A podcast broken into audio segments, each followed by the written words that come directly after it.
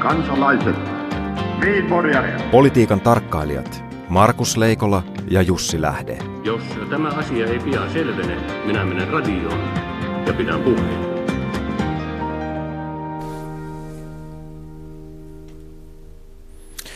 Terve Markus. Terve Jussi. Hallitus näyttää jännittäneen väyläkaaren ja saattaa ampua sillä nuolen jopa omaan pohkeeseensa.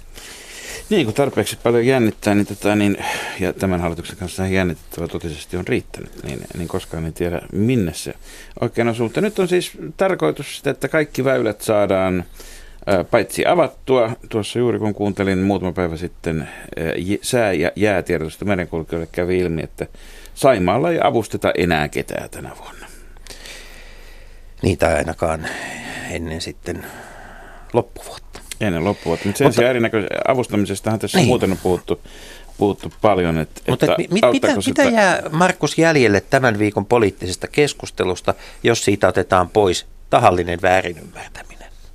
No sitten jää jäljelle esimerkiksi se, että tuo kolmostie, anteeksi nelostie on aika pitkään ollut semmoinen, että se rakennettiin aikoinaan tämmöisellä elinkaarimallilla, eli nimenomaan ajatuksella, että siinä sitoutuu Nelostie Oy, niin, niin sitoutuu pitämään kunnossa ja huoltamaan sen. Ja se lopullinen ra, tota, palkkio, tai siis ikään kuin, ikään kuin korvaus siitä rakentamista määrittyy sen mukaan, kuinka hyvässä kunnossa se on, että se Kyllähän meillä tämän kaltaista tässä jo jonkun verran on ollutkin, mutta intohimot silloin kun on, kun on, on kyse teistä, niin silloinhan on kyse aina meistä. Niin, ja nyt on kyse myös ö, monesta muusta asiasta, koska siis ö, näitä teitä saattaa kohta ajella postimies päällä ajeltavalla ruohonleikkurilla. Mutta tässä on se hyvä uutinen, että, että kuinka pitkälle posti kulkee, niin vastaus niin pitkälle kuin väylää riittää. Ja tarvitta, tai, ru- tai ruoho kasvaa. Niin, tarvittaessa väylää tehdään lisää. Siis, siis, posti, siis aikaisemminhan tuossa vanhempi väki muistaa, että muutama kymmenen vuosi sitten nimittäin posti, posti hyvin radikaalisti rajoitti kotiin jakelua sillä lailla, että sanottiin, että pitää postilaatikot tuoda omakotia haja-asutusalueella, ne pitää tuoda sinne tien varteen. Sitä viimeisiä metrejä emme kuljeta. Niin, niin nyt on mielenkiintoista sitten, kun, kun yritetään siis, tässä on takana ajatus siitä, että, että kun posti postille pitäisi jollakin lailla saada lisää tuloja sieltä, minne posti joka tapauksessa menee. Mutta jos posti leikkaa sen ruohon sinne kotiovelle asti, niin, niin pitääkö se edelleenkin kuljettaa kuitenkin vain, kuljettaako he edelleenkin vain laatikkoon asti sinne tien varteen? Eikö ruohon leikkuriin voi millään lailla kytkeä sitä myöskin sitä itse postipussia mukaan? Ehkä siihen kytketään ennen pitkää apteekkiin, kun oikein vapaututaan ja vapaudetaan. Mutta tota, tämähän menee tällä hetkellä, se, tämä haja-asutusalueiden alueiden kanssa Suomessa on käymässä ei suinkaan, että viimeinen sammuttaa valot, vaan viimeinen sekä kuljettaa leikkaa ruohot, pitää ärkioskia hoitaa pienet rokotukset ja, ja, ja tota, ehti se niin, niin paljon tehtävää missään vaiheessa ehdi sammuttaa valoja. Niin, mutta tota, jos ei ole väyliä, niin sitten tarvitaan helikopteri. Ja EKPllähän on, siis helikopteri on tietysti asia, joka tuo monenlaisia konnotaatioita ihmisten mieleen, mutta mistä me puhutaan silloin, kun EKP puhuu helikopterista? Niin, ennen sanottiin, että mikä laulaa menee, se viheltäen tulee, mutta nyt on kyse rahasta, joka säksettäen tulee taivaalta. Eli, eli kun EKPstä helikopterirahasta puhutaan, niin se ei tarkoita tuota uusien lentävien laitteiden hankintaa. Se ei myöskään tarkoita sellaisia lennokkeja, jotka esimerkiksi tällä viikolla tuolla Pariisin Charles lentokentällä jo pien lennokit häiritsivät normaalia lentoliikennettä, vaan, vaan silloin niin kuin, tuota, tarkoitettu sen kaltaista rahaa, jota keskuspankki painaisi, jakaisi kansalaisille, jotta velat saataisiin maksettua sille, että rahaa tehdään enemmän. Suomessa se nimi on perustulo. Niin. Tuota, Suomeenkin on tulossa... Mutta, mutta sitä ei pidä sotkea tähän perustulokokeiluun, mitä Sipilän niin. hallitus on tekemässä. Se ei ole helikopterirahakokeilu. Ei, Miksi mutta... se on eri asia vastaus? Koska sitä kutsutaan eri nimellä. Niin, ja Suomen, Suomeen sen sijaan on tulossa lennokkirahaa, koska nyt on ilmoitettu, että hävittäjäkauppojen yhteydessä saatetaan hankkia myös miehittämättömiä ilma, ilmailu aluksia, joilla Droneja. on tuhovoimaa. Ja nyt mä haluaisin sanoa, että eikö me voitaisiin Suomessa lopettaa tämä puhe lennokeista, koska se tuo mieleen sen koululaisten ihan aikanaan, ainakin meidän aikanaan me tehtiin paperilennokkeja, joiden tarkoituksena oli osua tyttöjä takaraivoon. Niin, ja palsasta koottiin lennokkeja kanssa. Niin, mutta että nämä, nämä dronit on... Mutta tästä täytyy ottaa huomioon, että, siis, että edelleenkin, että nyt kun on katsonut lennok... keskustelua niin. esimerkiksi tuntemattomasta sotilasta ja sen uudelleen filmatisoinnista, niin, niin kyllä se sillä lailla on, että, että, että Suomi – taistelee eri suuntaan kuin muu maailma. Siinä, missä Obaman johdolla Amerikka on keskittynyt, keskittynyt taistelemaan sotia, jossa on mahdollisimman vähän uhreja, joita voidaan käyttää mahdollisimman kaukana kotoa, niin Suomi edelleenkin lähtee siitä, että se ei ole sota eikä mitään, jossa kaikki ei kuole loppuun mennessä. Niin, mutta kyllä tässä joku Honkajoki Inc. tarvittaisi näitä kehittelemään. Nyt me päästään taas tähän kaaren jännittämiseen. Tämä kaari alkaa kyllä. kääntyä. Mutta jännitystä on ollut myös, kaarihan ulottuu siis päästä toiseen ja nyt se on ulottunut Liberan kohdalla niin, vasemmalta kaari, oikein. Kaari on siis pisin tapa mennä pisteestä A pisteeseen B. Kyllä. Ja, ja sellaisen kaaren on nimittäin taivottanut Suvianne, Suvianne Siimes, joka on nimitetty ajatuspaja Liberan varsin, voi kai luonnehtia, että paitsi liberaali, niin varsin oikeistolaisen ajatuspajan hallituksen jäseneksi. Ja... Siis on, Liberassa on kaikki ne Suomen uusliberaalit, joille on ihan okei, että heitä kutsutaan uusliberaaliksi. No toisin kuin, toisin kuin kaikki Suomen rasistit, joista ensimmäisellekään ei ole okei, että heitä kutsutaan rasistiksi. Mm. Helpompi on löytää uusliberaali heinäsuovasta kuin rasis, rasistit tuota, enpä sanokaan mistä. Mutta joka tapauksessa niin, niin Suvianen nimitys on mm-hmm. herättänyt huomiota. Hän on onnitteluja muun muassa entiseltä puoluetoveriltaan vasemmistoliiton puheenjohtaja Paavo Arhimäät, joka onnitteli häntä sosiaalisessa mediassa onnea Suvianen Siimes Liberan hallituspaikasta. Hieno jatke poliittiselle urakaarellesi. Niin. Ja Suvianne vastasi tähän Lämmin kiitos onnitteluista, kannustan sinuakin vuorovaikutukseen eri tavoin ajattelevien kanssa, siitä oppii paljon. Ja tiedätkö mitä tämä todistaa? Kerro. No todistaa sen, että vanha sanot, että poliittinen muisti on enintään yhden vaalikauden pituinen, ei pidä paikkaansa, vaan riippuu keneltä kysyy. Mutta siihen tarvitaan poliittisen norsun muisti, että se on pidempi. Radio Yhdessä. Leikola ja Lähde.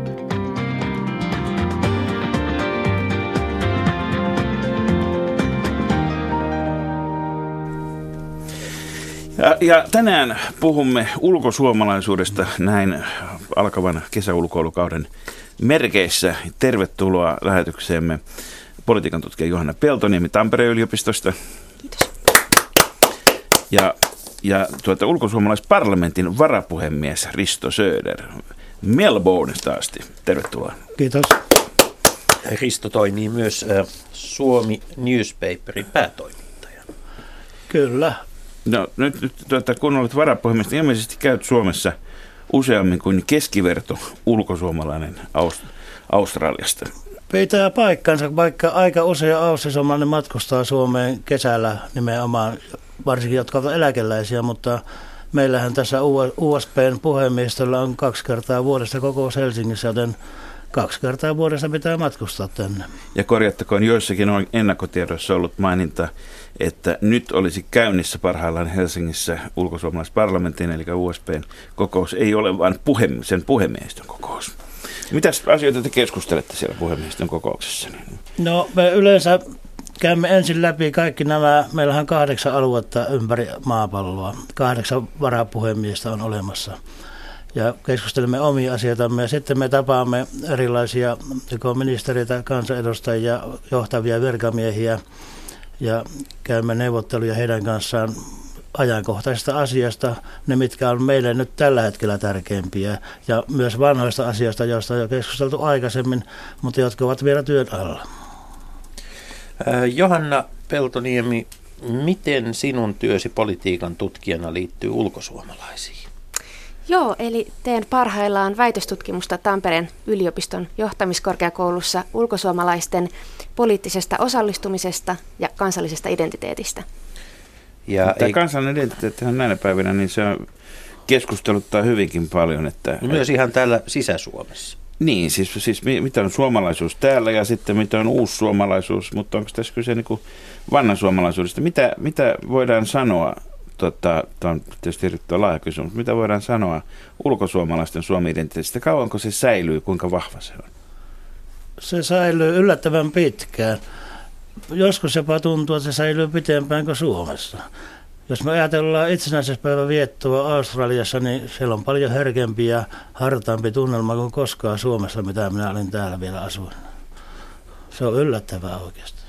Eli kun maa vaihtuu, niin kansallisuus korostuu. Onko tämä, Johanna, niin kuin yksi osa ulkosuomalaisuutta? Kyllä, se siltä vähän vaikuttaa, että, että monet ulkosuomalaiset ovat minulle haastattelussa kertoneet, että suurin kulttuurishokki yleensä tulee siinä, kun jos aikoo joskus muuttaa takaisin Suomeen. Niin, no, eli, eli tarkoittaako se sitä, että Suomi ei olekaan se ihanne Suomi, se haaveiden ja muistikuvien Suomi? Mm, kenties tämä identiteetti on sitten säilynyt vahvempana kuin mitä sitten Suomessa. Mikä, mitkä on ne identiteetin keskeiset tekijät? Ne, onko se Australiassa, onko se järvenranta, havumetsät, ää, kuikan yksinäinen huuto siellä järven selällä vai, vai, vai mitkä niin kun asiat ovat sellaisia, jotka liipaisevat herkimmät suomikielet soimaan? Kyllä, Suomen kesä, Suomen luonto, juhannustuleet ja kaikki tällainen on tietenkin tärkeää. Ehkä ne heinäpellotkin ennen kuin oltiin heinätöissäkin vielä hevosten kanssa ja niin edespäin. Mutta aika usein sattuu niin, että ne on sitten haavekuvia. Tosissaan aikoin muuttaa takaisin Suomeen, niin se on aika jyrkkä kulttuurisokki uudestaan, jos olet ollut 30-40 vuotta pois. Ja siinä tulee aikamoisia pettymyksiä. Sen takia usein sanotaan meilläkin, että kannattaa asua ensin puoli vuotta Suomessa ennen kuin päättää muuttaako takaisin. Minkä verran näitä takasmuuttajia sitten on? Niin, sanotaan henkilökohtaisesti, voi sanoa, että minäkin tunnen kymmenkunta, jotka on lähtenyt takaisin. Ehkä valtaosa on onnistunut, 2-30 prosenttia pettynyt. Ehkä pitää kysyä ensin paljon, kun ulkosuomalaisia on jollakin laskentaperusteella ylipäätään. Niin, se vähän riippuu, että miten, miten lasketaan, mutta jos näitä ensimmäisen polven ulkosuomalaisia, jotka ovat siis joskus itse muuttaneet Suomesta pois, on likipitäen puoli miljoonaa, eli semmoinen Helsingin väestön verran, niin sitten näitä toisen ja kolmannen polven, polven suomalaisia onkin sitten mahtuisi saman verran kuin Uudellemaalle, että, että päästään jo reilusti, reilusti puolentoista miljoonaan. Mutta äänioikeutettujahan on sitten, on sitten vähän vähemmän tietysti 200 250 000. Puhutaan äänioikeutetuista kohta, mutta palataan vielä tähän. Äh, tuota, Risto Söder silloin kun ihminen pettyy ulkosuomalaisuuteen, niin mihin he pettyvät? Se on tietenkin hyvin yksityiskohtainen tai henkilökohtainen asia. Jos ajattelee Australian vanhoja suomala siirtolaisia 5-60-luvulla tulleita, 7-80 prosenttia vähintään asuu sillä, tai on asunut koko ikänsä nyt siellä ja on ollut erittäin tyytyväinen – sitten on pettyneitä, on tietty osa. Ja sanotaan, että seikkailemaan lähteneet poikamiehet tai tuota, avioliiton ongelmia pakon lähteneet avioparit niin ovat pettyneet. Yksi äh, ehkä Suomen tunnetuin ja samalla tuntemattomin ulkosuomalainen nimenomaan Australian suunnalla oli Reino Tolvanen, joka oli se monelle se ainoa oikea tuntemattoman Antero Rokka, eli Edwin Laineen tuntemattoman Rokka, joka taisi sitten lähteä osin myös kuuluisuutta pakoon. Hän vaikutti Australiassa aikansa ja siirtyi sitten Etelä, Etelä-Amerikkaan. Anteeksi, Etelä-Afrikkaan. Etelä-Afrikkaan. Kyllä minä tapasin hänen poikansa, kävin hänen kotonaan Melbourneissa ja haastattelin häntä vähän ja kyllähän se koti oli pikkusen niin kuin rokan museo. Se oli kyllä täynnä rokkakuvia ja tuntematonta ja niin edespäin, että tuli oikein sellainen haikea tunnelma ja katsoa seiniä ja kaikkia muistoesineitä. Mutta jos mietitään, mietitään näitä, että vielä palataan tähän, että minkä tyyppisistä asioista tämä nämä ikään kuin haavekuvat syntyy, niin, niin kuulostaa siltä, että siinä on aika paljon semmoista maalaisromantiikka, nostalgiaa, puhut ikään kuin 30-, 40-, 50-luvunkin Suomesta. Eli tavallaan käykö sillä lailla, että siirtolainen niin kuin, ikään kuin lopettaa sen kotimaansa historiankirjoituksen siihen hetken, kun lähtee itse. Että siinä Nokian kännykkä, puumi tai muut tämmöiset eivät kuulu tähän kuvastoon. Kyllä se vähän niin on. Tuota, usealla vanhan polven siirtolaisella Suomi on sellainen kun se oli esimerkiksi vuonna 1965, kun he lähtivät. Ja sitten jos on, silloinhan ei matkustettu Suomeen heti lomalle. Se saattoi kestää 20-25 vuotta ennen kuin käytiin lomalla. Ja sitten tietenkin Suomi oli muuttunut, mutta omassa mielessä Suomi oli edelleen niin kuin se oli ne 60-luvun heinäpellot sitten. Tuota, Johanna Peltoniemi, siirtolaisuus kaikkialla maailmassa on, se on aaltoliikettä. Ja Suomessakin on, on tuota, Suomesta on lähdetty eri aikoihin, eri suuntiin, vähän välillä eri ongelmia karkuun ja välillä eri toiveiden perässä. Onko äh, suomalaisista tai ul- nykyisistä ulkosuomalaisista, niin onko löydettävissä tämmöisiä erilaisia ryhmiä, jotka ovat lähteneet eri aikoihin ja minkälaisia nämä ryhmät ovat, jos sellaisia voidaan identifioida? Kyllä, ihan, ihan selvästikin on. Jos ajatellaan, että Suomessahan myöhemmin kuin muissa Pohjoismaissa lähdettiin liikkeelle, että vielä 1880-luvulla 96 prosenttia väestöstä asui vielä syntymäläänissään. Ja siitähän se sitten lähti. Eli ei ollut myöskään maan sisäistä siirtolaisuutta ei liikkuvuutta edes, juurikaan. Ei, ei edes maan sisällä. Että asuttiin ihan siinä, missä on syö, synnytty, niin sinne myös kuoltiin. Mutta sitten eh, Suomen siirtolaisuudessa on oikeastaan kaksi sellaista merkittävää aaltoa. On, on 1800-1900-lukujen vaihteessa Suomesta äh, muutti puolisen miljoonaa henkilöä ulkomaille, josta, josta sitten harva palasi. Ja tämä siirtolaisuus sitten suuntautui Pohjois-Amerikkaan lähinnä ensin Yhdysvaltoihin ja sitten myöhemmin Kanadaan.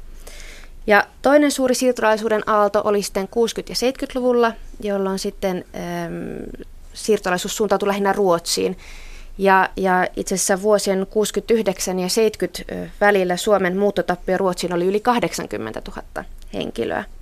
Että jos ajatellaan, niin kaiken kaikkiaan 1900-luvun kuluessa Suomesta muutti yli miljoona henkilöä siirtolaiseksi, joista sitten noin puolet ennen toista maailmansotaa. Mutta mikä tässä on ehkä mielenkiintoista on se, että tämä siirtolaisuuden tyyppi on, on ikään kuin muuttunut tässä vuosien varrella ja ehkä kenties suurin muutos on, on tapahtunut juuri tässä siirtolaisuuden käsitteessä ja statuksessa itsessään. Eli kun aikaisemmin se vaari lähti sitten sinne Pohjois-Amerikkaan, niin nykyään sitten ihmiset muuttaa töiden tai opiskeluiden perässä sitten ehkä helpommin maasta toiseen, että myös se, se paluu on eri tavalla ymmärretään. Eli jos me ajatellaan sitä, että tällä hetkellä Syyrian 20 miljoonasta asukkaasta niin tota on, on maan rajojen ulkopuolella niin sotaa tämmöinen 3-4 miljoonaa, niin se suhdeluku on aika sama kuin mikä 1900-luvulla on lähtenyt Suomesta pois. Eri tosin toisista syistä taloudellisina elintasopakolaisina, niin kuin tällä hetkellä sanottaisiin. Kyllä. Tuota, Risto Söder, puhutaan vielä hetki siitä Australian nykyisestä suomalaisporukasta. Minkälainen, minkälainen yhteishenki siellä on? Minkälaisia tapoja teillä on pitää muuta kuin tietysti tämä oma lehti ja, ja tuota, erilaiset verkkomediat, mutta kuinka paljon, kuinka paljon Australiassa on suomalaisia ja mi, missä on se kova ydin ihmisistä, jotka tekevät tätä, niin kuin, tätä Suomi, Suomi-seuraajien tai muiden kautta työtä? No viimeisen väestölaskennan mukaan meitä on noin 5-6 tuhatta Suomessa syntynyttä tai suomea kotonaan puhuvaa. Ja sitten tietenkin on jälkipolvia, mutta jos ei niitä lasketaan mukaan, sitten on 2-30 000. Ja maassa on yli toistakymmentä Suomi-seuraa ja kuusi luterilaista seurakuntaa. Ja ydinalueita ovat tietenkin nämä neljä suurinta kaupunkia, Melbourne, Sydney, Brisbane ja Canberra. No Canberra ei ole suuri, mutta se on pääkaupunki tietenkin. Ja kaikki perustivat nämä Suomi seurattu silloin 60-luvulla ja joissakin paikoissa omat Suomi-talot. Ja toiminta perustui nimenomaan näiden silloin saapuneiden ihmisten aktiivisuuteen, jotka tarvitsevat suomalaista toimintaa, koska kukaan ei puhunut englantia. Nyt tilanne oikeastaan tämä viiden, viimeisen viiden vuoden aikana on koettu tavallaan kriisi, koska vanhat tulee vanhoiksi ja uusi nuori polvi, joka ei tarvi oikeastaan suomalaista toimintaa niin paljon, ei ollut oikein halukas tulemaan mukaan. Näytti siltä, että kuoleeko Suomi, koulu, Suomi-seurat ja seurakunnat ja Suomi-päivät. Mutta nyt tämä kriisi on ohitettu. Monessa seurassa uusi polvi on ottanut vallan, sanotaan pu, puheenjohtaja sihteeri voi olla 340 meidän keskusliitossa kieli on vaihtunut englanniksi ja siellä on nuori toisen polven suomalainen vetämässä. Eli toiminta jatkuu, suomalaisuus jatkuu, mutta hieman eri tavalla. Miten se toiminta muuttuu, kun sitä toimintaa sitten organisoivat ja vetävät ihmiset, jotka ovat suurin osa Australiassa syntyneitä? Se ei kovin paljon muutu, kun meillä oli tänä vuonna viidennet, kymmenennet Suomi-päivät pidettiin Brisbaneissa ja siellä oli nimenomaan nuori polvi vetämässä. Mutta he haluaisivat järjestää sen perinteisellä vanhalla tavalla, jossa on kulttuuriesityksiä, henkisiä esityksiä, sitten kaikki urheilut, pesäpallot ja mölkyt ja kyykät ja erilaiset tapahtumat ja illallista sitten niin edespäin. Mutta se, mölkky on kuitenkin päässyt kyykän rinnalle. Mölkky, joka on aika uusi, mutta onko siellä myöskin Eput ja Ismo Alangon ja Juisi Leskisen laulut sitten, sitten niin tota Kalevalaisen laulannan rinnalla? Ei kovinkaan paljon. Ennen, ennen tykättiin kuunnella Eino Gröniä ja Katri Helenaa, mutta tämä nuori polvi ei kyllä niistä välitä, ei yhtään. Löytyykö halkopino ja painitaanko sen takana? No ei, ei Voi oikeastaan. Ja ennen kaikkea... Kyllä me voimme Markuksen kanssa ensi kerralla tulla halkopinon kanssa ja näyttää, miten sen takana painitaan. Kyllä, ja ennen kaikkea tuleeko savolaiset ja, ja pohjalaiset keskenään toimeen? Yllättävän hyvin. Mutta mölkky tuli sen takia, koska porukka vanhenee, se on kevyt ja helppo laji ja se on erittäin suosittu laji. Kyykkähän on taas päinvastoin, siellä vaaditaan raavasta miestä tai naista.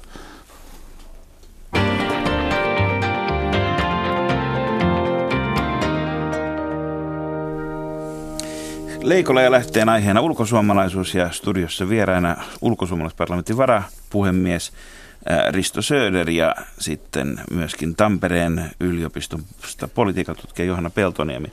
Johanna, eikö kuitenkin aika isoja eroja siinä, että miten nämä isäntäkulttuurit, jos tämmöistä termiä voi käyttää, mihin menet, kuinka hyvin siellä sitten integroidaan tai säilyykö nämä?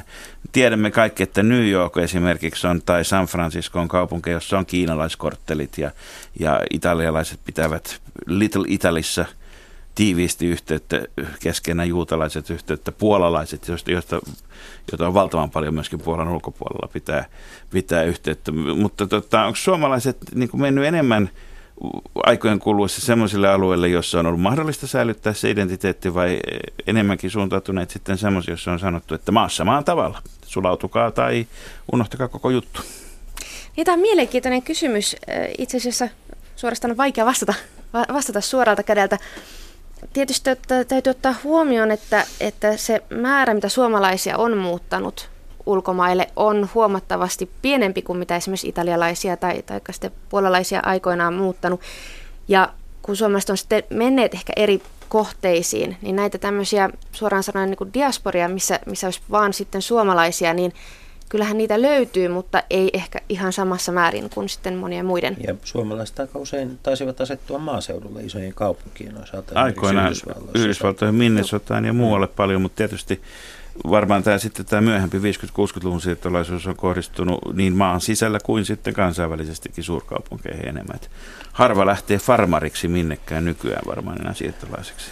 Hmm. Siinä on aika merkittävä ero. Jos ajatellaan Australia, niin italialaiset, kreikkalaiset ennen, nykyään vietnamilaiset, kiinalaiset, Bangladesista, mistä ne ottaa tietyn alueen ja tietyt kadut ovat sitten heidän katujaan. Kaikki asuu siellä. Suomalaiset oli vähän niin kuin nämä mettäsuomalaiset, ne haki jokainen oman talonsa mahdollisimman kaukaa.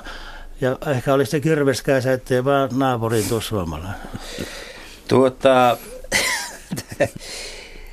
Tämä ilmiö, josta nyt keskustelemme, sillä on tämmöinen hieno tieteellinen nimi kuin akkulturaatio, eli, eli tuota sulautuminen tai sopeutuminen.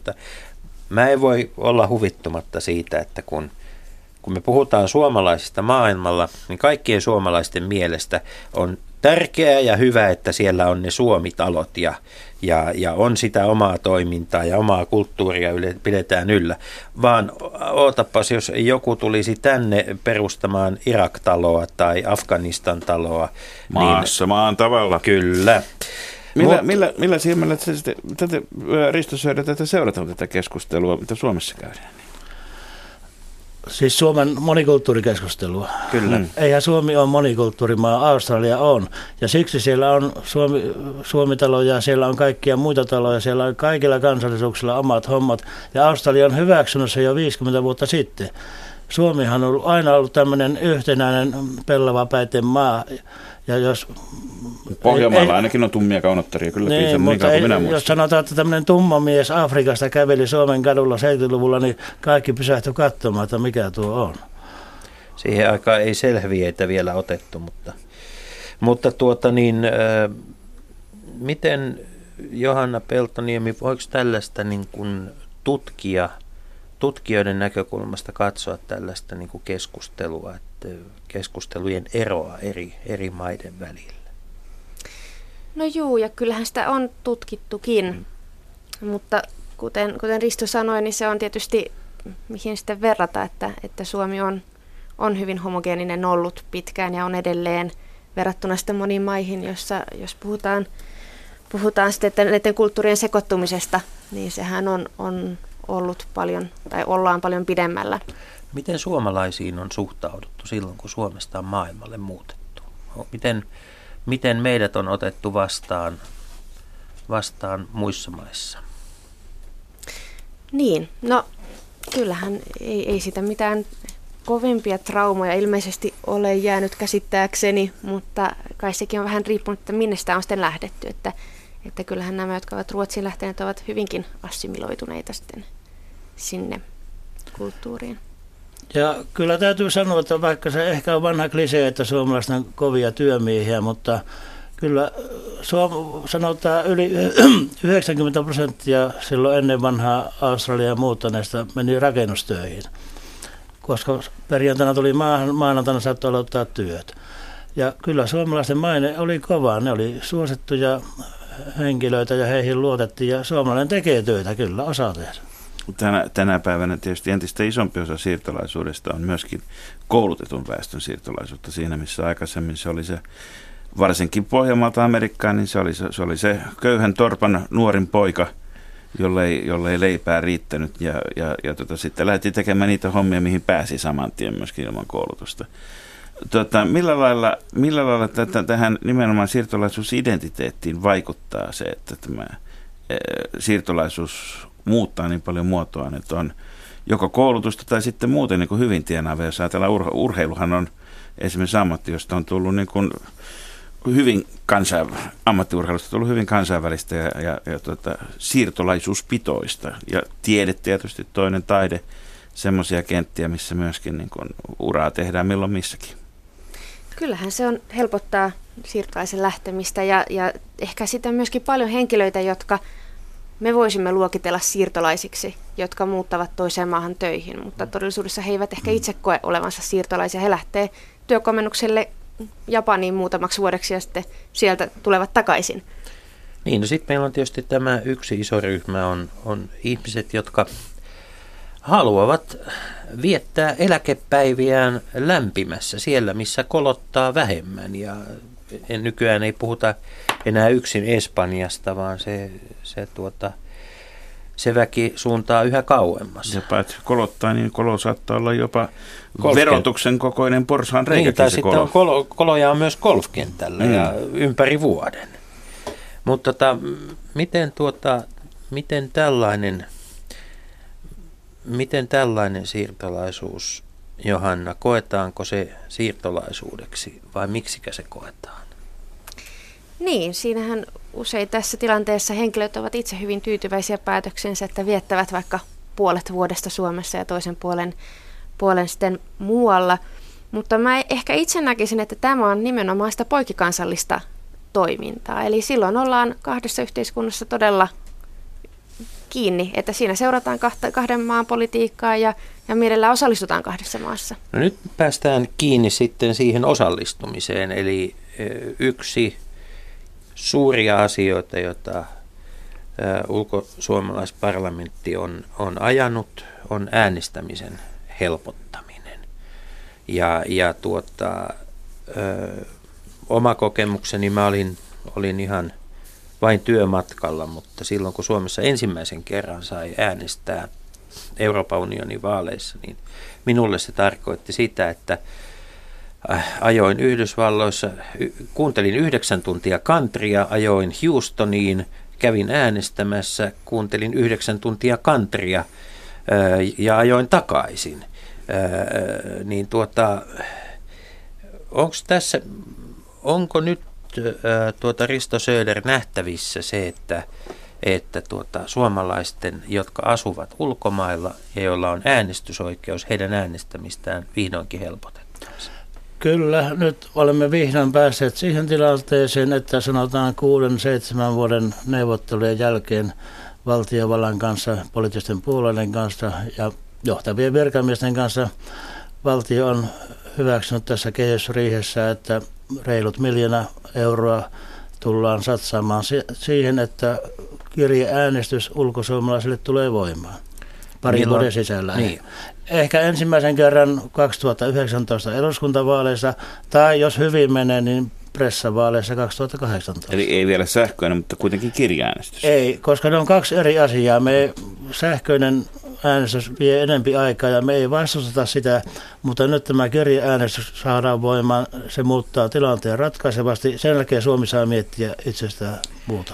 Se muuttaa ratkaisevasti myös suomalaista politiikkaa, koska äh, tästä tulee melkoinen määrä uusia aktiivisia äänestäjiä. Kuinka paljon äänioikeutettuja on sitten tämän kirjaäänestyksen takana? Siellä on noin 250 000 suomalaista äänioikeutettua ympäri maapalloa. Tällä hetkellä heistä tuota, alle 20 000 on äänestänyt. Jos äänestäjiä tuleekin 100-150 000, sillä on merkitystä Suomen vaalien tulokseen. Ja mihin vaalipiiriin nämä ihmiset kuuluvat? He nykykäytännön mukaan äänestävät siinä piirissä, mistä he ovat Suomesta lähteneet. Mutta minä en tiedä, miten muuttaako valtio tätä systeemiä. Niin, jossain vaiheessahan on esitetty sellaisiakin toiveita, että, että ulkomailla asuvilla suomalaisilla olisi, olisi oma vaalipiirinsä. USP ei oikein kannata sitä, ei se ole ehkä paras mahdollinen ratkaisu. Hmm. Mutta no. maakuntavaalit eivät varmaan ole se ensimmäinen asia, joka joka, miten, miltä tämmöiset Suomen maakuntavaalit sitten kuulostavat? Kuulostaa aika erikoiselta. En usko, että kukaan on kiinnostunut. Niin, mutta nämä muut, muut tietysti... Varsinkin, jos aiheena on paikallinen ja alueellinen terveydenhoito. Mm. Mitä, tuota, mutta puhutaan ulkosuomalaisparlamentista. Muutama, muutama sana. Tuota, ketä kaikkea siihen kuuluu ja äänestää ja mitä ulkosuomalaisparlamentti tekee? Se perustettiin vuonna 1997 ajamaan ulkomailla asuvien suomalaisten etuja. Ja siinä ei voi olla henkilöjäseniä, siinä on kuka hyvänsä suomalainen järjestö voi liittyä jäseneksi, jäsenmaksuja ei ole, pitää hyväksyä vaan tämän toiminnan säännöt. Ja meillä on nyt yli 500 järjestöä monissa kymmenissä eri maissa jäsenenä. Ja järjestölle siis on se velvoite, että se on nimenomaan suomalaisten järjestö, joka kuitenkin sijaitsee ulkomailla. Kyllä, ja siinä me ei vaadita, siis siinä järjestössä voi olla myös eri maan, muiden maiden kansalaisia, kansalaisia, se ei ole haittaa mitenkään, kunhan tämä järjestö sitoutuu toimimaan USPn toiminnan hyväksi ja sen sääntöjen mukaisesti. Ja Suomi-seura koordinoi tätä toimintaa? Suomi-seura on täällä Helsingissä toimiva sihteeristö, joka hoitaa, ja meillä on siellä parlamenttisihteeri, ja he hoitavat nämä asiat täällä. Ja, ja tuota, jos ajatellaan sitä toimintaa, niin ensimmäinen suuri asia oli tämä kaksoiskansalaisuus. Toinen oli lähdeveron muuttaminen, poistaminen. Ajatelkaa, joku sai Australian 100 euroa kuukaudessa työeläkettä.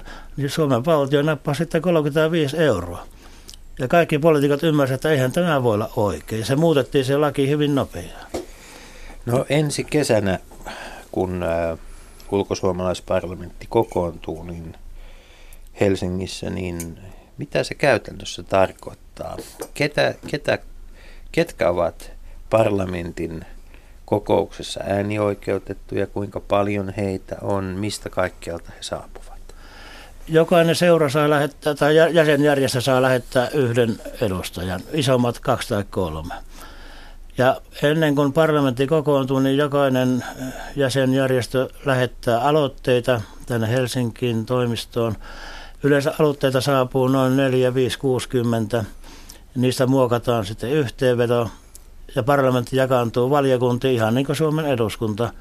Ja siellä käsitellään nämä aloitteet, hylätään tai hyväksytään, muutetaan ja täysistunto sitten hyväksyy ne. Ja selkeä ne menevät valtiovalalle käsittelyyn niin kuin vuoden 2015 täysistunnon aloitteet ovat nyt Suomen valtion hallintoelimen käsiteltävänä. Millaisia aloitteita siellä on käsitelty? Siellä on sekä yleisiä, jotka liittyvät kaikkiin. Sanotaan, että kun meillä kaikilla ulkomailla on 10 vuoden passi ja Suomi antaa 5 vuoden passin, me on tästä käyty pitkään keskustelua ja tehty alo- aloitteita, että mikä ihme estää, ettei Suomi voi antaa 10 vuoden passia. Sitten siellä voi olla hyvin paikallisia asioita, joku ylein kuuluvuus jossakin Turkissa tai Espanjassa, miten Yle ei pysty sitä kuntoon. Ja sitten voi olla myös voi olla, jotka liittyy Amerikkaan, tai liittyy Australiaan, voi liittyä verotukseen ja sitten sanotaan vanhusten tukeen, hoitoon, heidän mahdollisuuksiin. Se kirjo on aika laaja. Mennään laidasta laittaa ja ihmiset on kekseliäitä. Meidän jäsenet keksii ympäri maapalloa aina uuden, uuden epäkohdan, että tuohon pitäisi saada korjaus. Suomalaiset on hyviä keksimään epäkohtia. Joo, vielä kun keksittäisiin niitä ratkaisuja. Tuota, Johanna, miltä tämä sinun ö, niin kuin tutkimuksesi kautta nyt näyttäytyy? Kuinka vireä, vireä tuota, ö, expat-ryhmä niin kuin suomalaisilla maailmalla on? No ulkosuomalaisilla, jos ajatellaan ihan vaalikäyttäytymistä, mm. niin, niin se äänestysaktiivisuus on hyvin matala, että kun se on siellä noin 10 prosentin luokkaa. Odotatko, että se merkittävästi nyt nousee tämän sitten kun Ei tarvitse kuunnella yhdeksän tuntia kantria. Niin. Ei mit, kantri on hieno. Ensimmäiset seitsemän tuntia menee ihan Markus, hyvin. kantri on hieno. Kyllä, kyllähän tässä on, on todettu, että, että kirjaäänestys kasvattaa äänestysaktiivisuutta vaaleissa ja eikä tämä kehityssuunta ole, ole, ole näyttänyt sitten heikentyvän myöskään sen jälkeen, kun sitten se uutuuden viehätys on karissut muissa maissa. Että, että esimerkiksi Ruotsissa otettiin kirjaäänestys käyttöön 2002, niin siellä nousi äänestysprosentti ulko, ulkoruotsalaisten keskuudessa 27 yli 40 ja Italiassa kymmenkertaistui, että siellä kun 2006 otettiin käyttöön, niin sadasta tuhannesta ulko-italialaista äänestäjistä tulikin 1,1 miljoonaa äänestäjää. Aika paljon ja voi sanoa, että jos ei Italiassa ole... Hetkinen, mitä tämä merkitsee kansanedustajaehdokkaille sitten? Mielestäni just sanoa, että ainakaan että kirjaäänestyksen mahdollisesti liittyvät vilppiepäilyt, jos se, tuota, tai ehkä, toi, ehkä se kymmenkertaistuminen selittää se, koska eikö se ole se ensimmäinen kysymys aina, että onko tämä nyt niin yhtä luotettava kuin... Kyllä, joo, ja, ja itse asiassa tutkimus on nyt osoittanut sitä, että tämä vaalivilpin ongelmaa sitten liiotellaan varsin yleisesti. Eli kirjaäänestykseen liittyvästä vilpistä tai, tai näistä muistakaan ongelmista ei juuri ole mitään todisteita. Ja tuota, on arvioitu, että vaikka vaalisalaisuus saattaisi vaarautua kirjaäänestyksessä, niin, niin nämä riskit on, on hyvin marginaalisia kuitenkin. Onko meillä tietoa erikseen, tutkittua tietoa siitä, että ketä ulkosuomalaiset äänestävät esimerkiksi valtiollisissa vaaleissa? Ei ole, koska se, että se on... ulkosuomalaiset, kun ne äänet hajautuu vaalipiireihin, mm niin sitähän ei Niitä ei tiedä. mitenkään erikseen korvamerkitä. Eikä ole mielipidetutkimuksia tehty. Mutta Risto Söder, mitäs tämän tar- miten, miten Suomessa esimerkiksi presidentinvaaliehdokkaillahan on ollut tapana käydä jo kerran kampanjassaan Ruotsis, Ruotsin puolella. Silloin tällöin osa ehdokkaista on toiminut näin.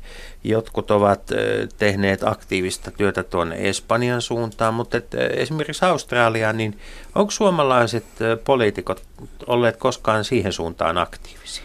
Ei, ei koskaan, koska käytännössä tosiaan matka on pitkä ja siellä on kuitenkin sen verran vähän äänestäjä verrattuna siis koko Ruotsiin tai Euroopan maihin, että mutta olisihan se mielenkiintoista nähdä. Nehän voisi ottaa kaikki ehdokkaat ryhmän matkan vuokrata oman lentokoneen ja tulla pitämään meille esitelmiä. Mutta eikö tämä sosiaalinen onko tämä sosiaalinen media millään tavalla, niin kuin, sehän loisi mahdollisuuksia, mutta, tuota, mutta tota, onko se aktivoinut sitten?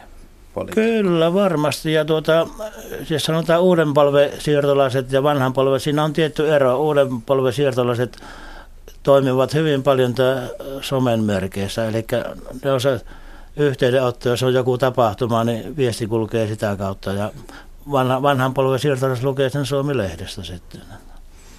Paljonko meillä on ö, suomenkielisiä ö, lehtiä jotka maailmalla tänä päivänä ilmestyvät nimenomaan näiden niin kuin Suomi, Suomi-seurojen ympärillä?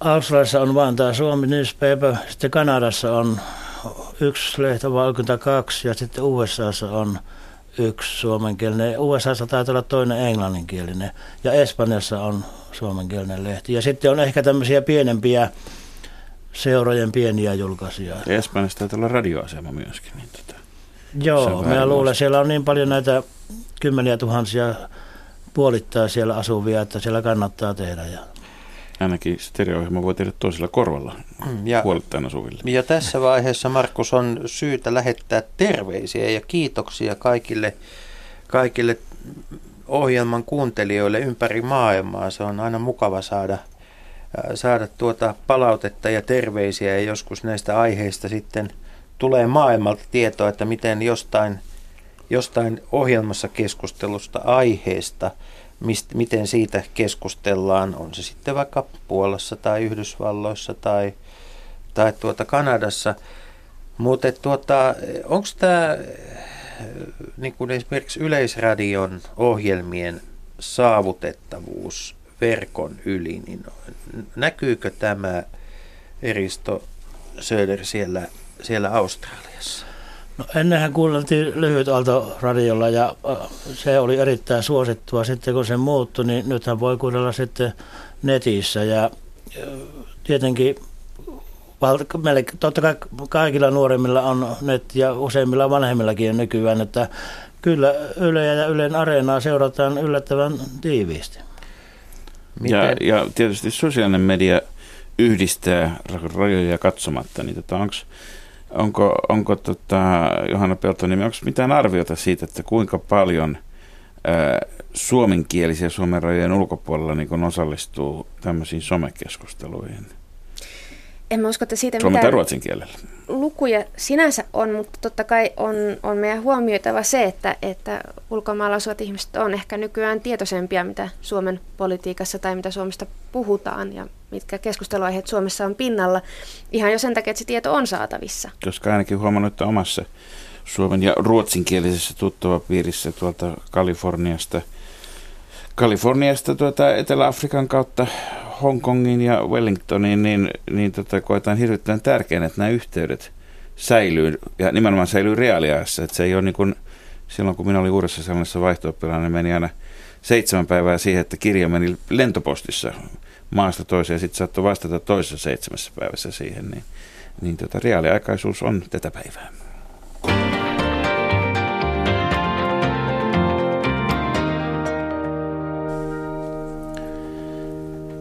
Ohjelma, jota kuuntelette, on Leikola ja Lähde ja ulkosuomalaisista ja ulkosuomalaisuudesta kanssamme keskustelevat Tampereen yliopiston politiikan tutkija Johanna Peltoniemi ja ulkosuomalaisparlamentin varapuhemies Risto Söder. Suomi juhlii ensi vuonna satavuotista itsenäisyyttään. Kuinka paljon, Risto, tämä asia merkitsee siellä Australiassa oleville suomalaisille?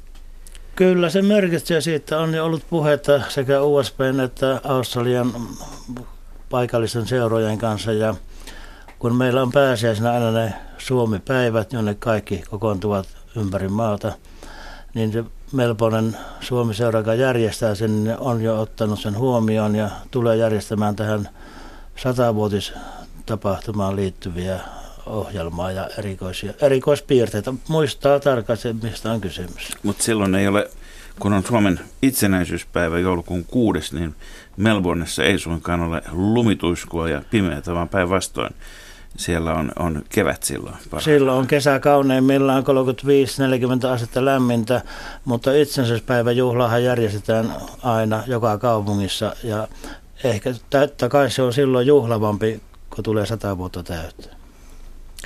Missä no muualla, kun jos ajatellaan että näitä suomalaisia siirtokuntien jälkeläisiä, niin tuota, missä muualla meillä on tämmöistä voimakasta niin kuin juhla- ja tapahtumatoimintaa?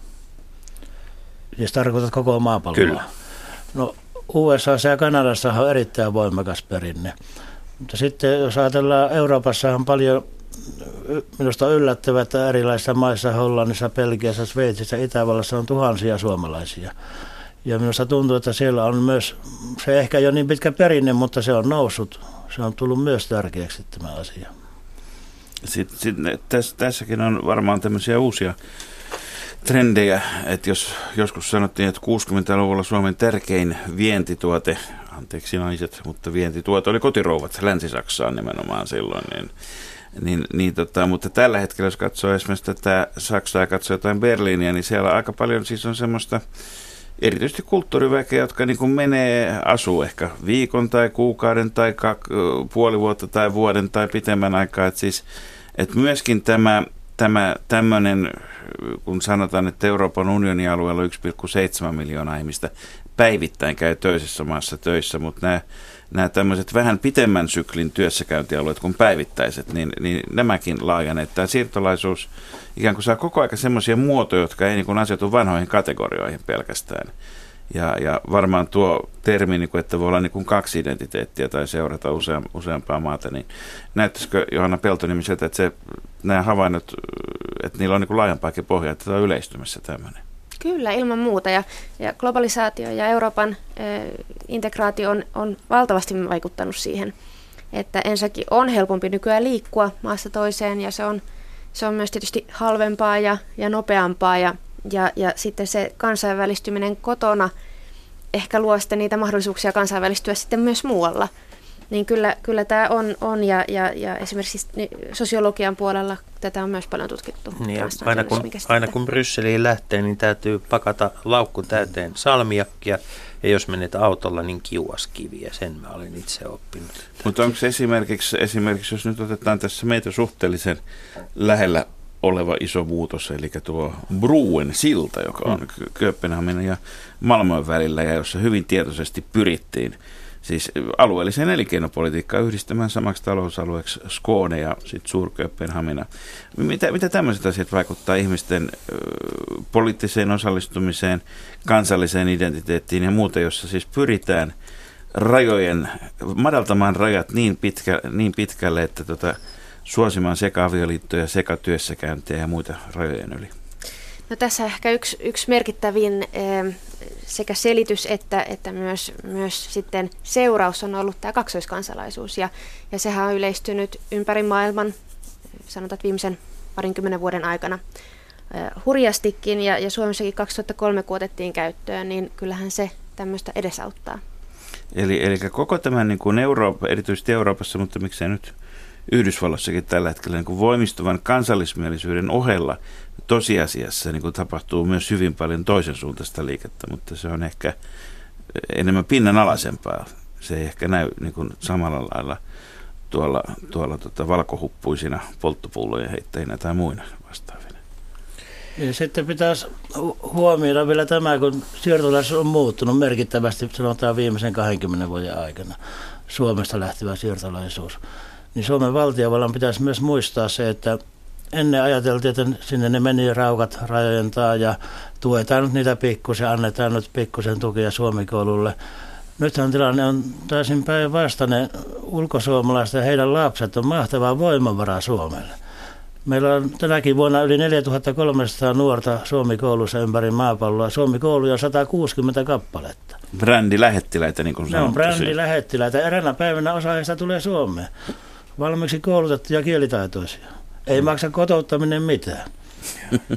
Hyvä muistaa tämäkin. Niin, meillä on yksi suunta, jossa, jossa tuota, kuitenkin ulkosuomalaisuus on ollut vähenemään päin, koska vuoden 2014 tammikuussa Venäjällä asui ö, 120 000 ja, ja tuota, se määrä on pudonnut 70, ehkä, ehkä 70 000 ehkä alemmas. Siinä on tietysti paljon tällaista työhön liittyvää, työhön liittyvää asumista ja, ja näin, mutta tota, jos katsotaan... Puhutko Suomen sitten, kansalaisista kyllä, vai? Joo, että siinä kyllä. ei ole mukana nämä Karjalan tasavallan etniset, etniset ei, Ei, ja tota, tää, mutta nämä on nyt, tämä on nyt Venäjän maahanmuuttoviraston tilastoja, jotka on aavistuksen vaikea tulkintaisia, koska näissä on myös lyhytaikaiset oleskelut, eli turismi mukana. Et, tota, näitä on, näitä on aavistuksen vaikea perata sieltä, mutta oli ö, koko suhteet mitkä tahansa, niin voi sanoa, että selkeästi tällä hetkellä Venäjä kiinnostaa vähemmän.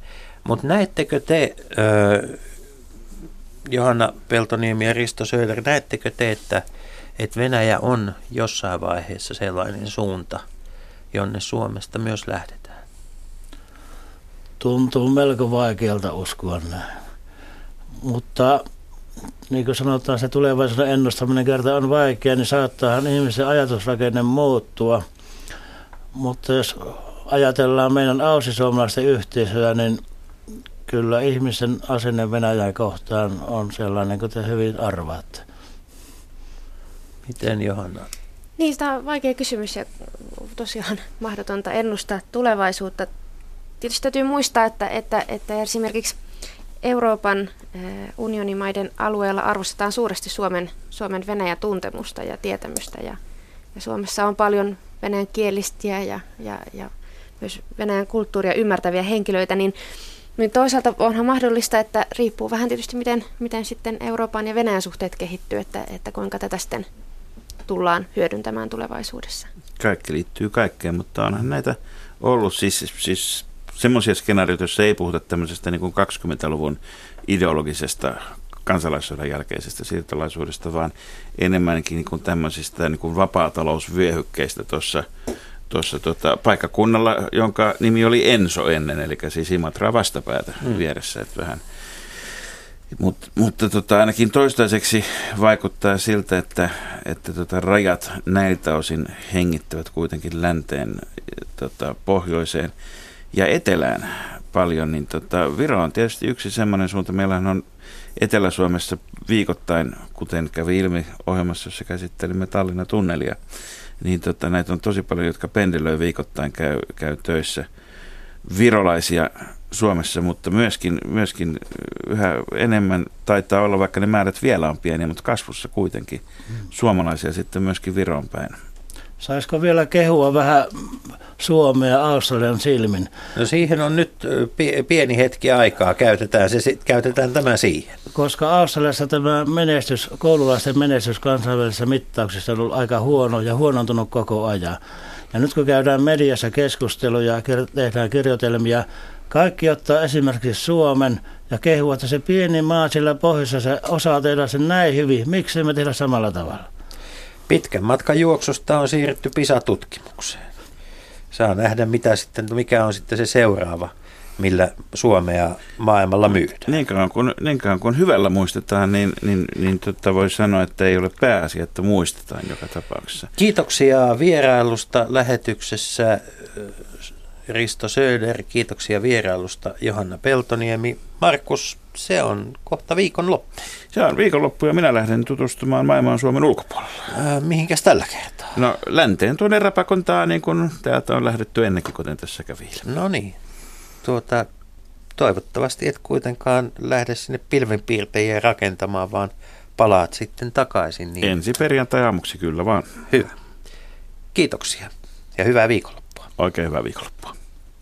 Kansalaiset, Radio Yhdessä, Leikola ja Lähde.